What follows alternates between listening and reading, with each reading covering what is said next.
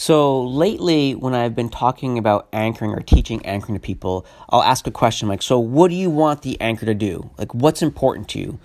You know, what are some concepts that you think about? Like, all right, I'm going to build an anchor, and here's some concepts that I'm want to try to nail. And there's oh, there's a pretty short list. One of them was redundancy, which I just talked about. But the number one thing that the vast majority of people say as their first thing that they want the anchor to do is to have some sort of equalization, some sort of load sharing. So I'm like, okay, let's talk about that. So, equalization and load sharing is an important concept in anchoring. And the thing that you need to think about with this is that if you can predictably share the load between each point, right? So each point gets less weight, each point is less likely to fail.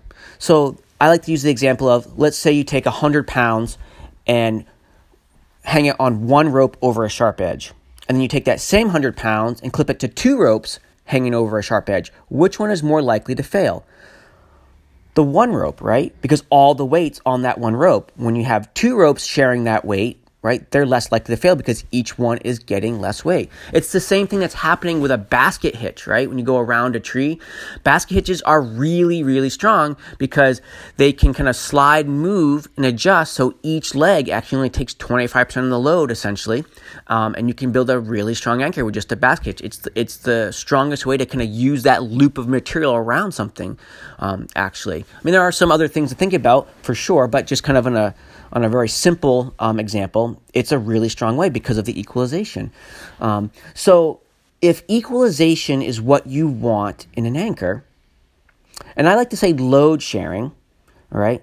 And I actually really like to say predictable load sharing, then that's going to skew you towards certain types of anchoring, right? So if that's your number one thing that you want, okay, which is what every, which most people tell me, it's like the number one thing on their list. I want equalization. Then build an anchor that does that. So, I'll tell you this right now true equalization in the field is a myth. It's actually not possible with the tools that we typically carry and use. So, that would be carabiners, slings, flat material, um, and cord. And the reason why true equalization is impossible for us in the field is because we're dealing with inherent friction in the system. So think about when a piece of cordelette runs over a carabiner and it bends around that carabiner, that creates friction. And at certain weights, things can kind of slide around and that's cool and everything. But when you actually put loading on it, it doesn't really work. The other thing that happens with certain anchors is that you kind of have material rubbing on material. So as you try to slide it from one position to the other, sometimes that material binds on the other material, so it locks it in, and therefore it creates more friction.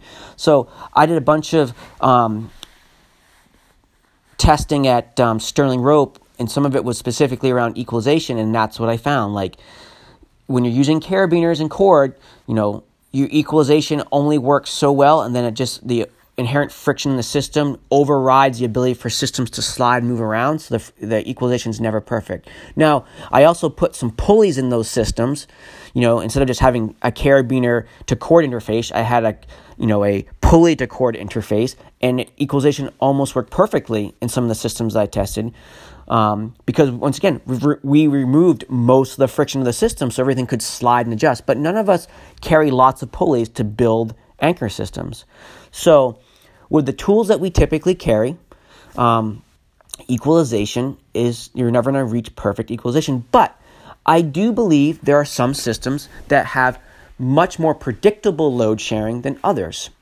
So, I'm going to talk about different types of anchoring systems later.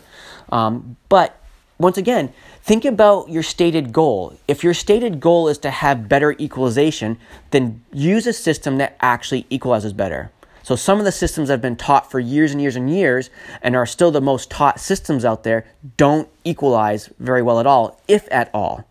Um, even though that's in their name, pre-equalize, they don't equalize. So if your stated goal is to build a system that has better load sharing, then build a system that sh- better load shares. If that's not your stated goal, if that's not an important um, factor for you, then build the system that does that. So the big piece is understand what the systems do in terms of load sharing, and then you know, build the system that to the specifications that you want. So don't just say, oh, this one equalizes when it doesn't, right? So understand the systems more fully and then build the system that you want based on the criteria that you need. So if, if equalization is not a big deal, then don't build a system that, that can uh, more predictably load share, right? That's, that's fine. So once we go past one anchor point, right? So say we go past one big tree, we have a, a, a, single anchor point for a whole system, right? Once we start going to two anchor points, so maybe two trees, two bolts, two ice screws, even the two point anchor equalization is not going to be perfect um, no matter what you do. And then once you start adding three, four pieces, right? It gets harder and harder and harder to predictably load those pieces, right?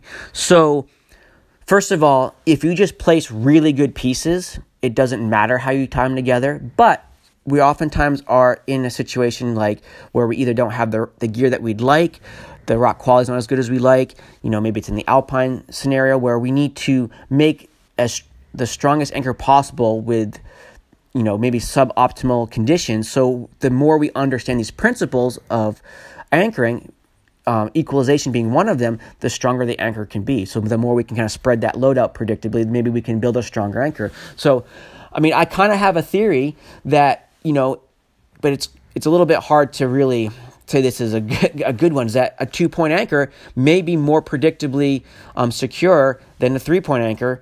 You know, just because it's easier to predict the load sharing. But there's so many variables in that that I can never really prove that, or it's not always true because it depends on the size of the pieces, depends on the quality of the rock, depends on all these other factors. But man, you know, when you actually see anchors that have three or four points and then you put weight on them, then you actually go and touch the different legs, you're like, wow, this anchor over here is not even taking any weight at all. So why did I even put it in there? It's not making this any stronger. These pieces here are taking all the weight, you know, so it's, it's something that I've never really wanted to commit to, but you know, when you just build enough anchors over time, you're like, huh, sometimes less is more. Sometimes adding more and more pieces doesn't actually give you a stronger anchor. And there have been some tests done that show that. Like, you know, a four point anchor doesn't always make your anchor stronger than the three point anchor, right? Because some of those legs aren't getting any weight, so you're not really gaining any strength out of it. But there's so many variables there that you can never really make that statement. Um, but the truth of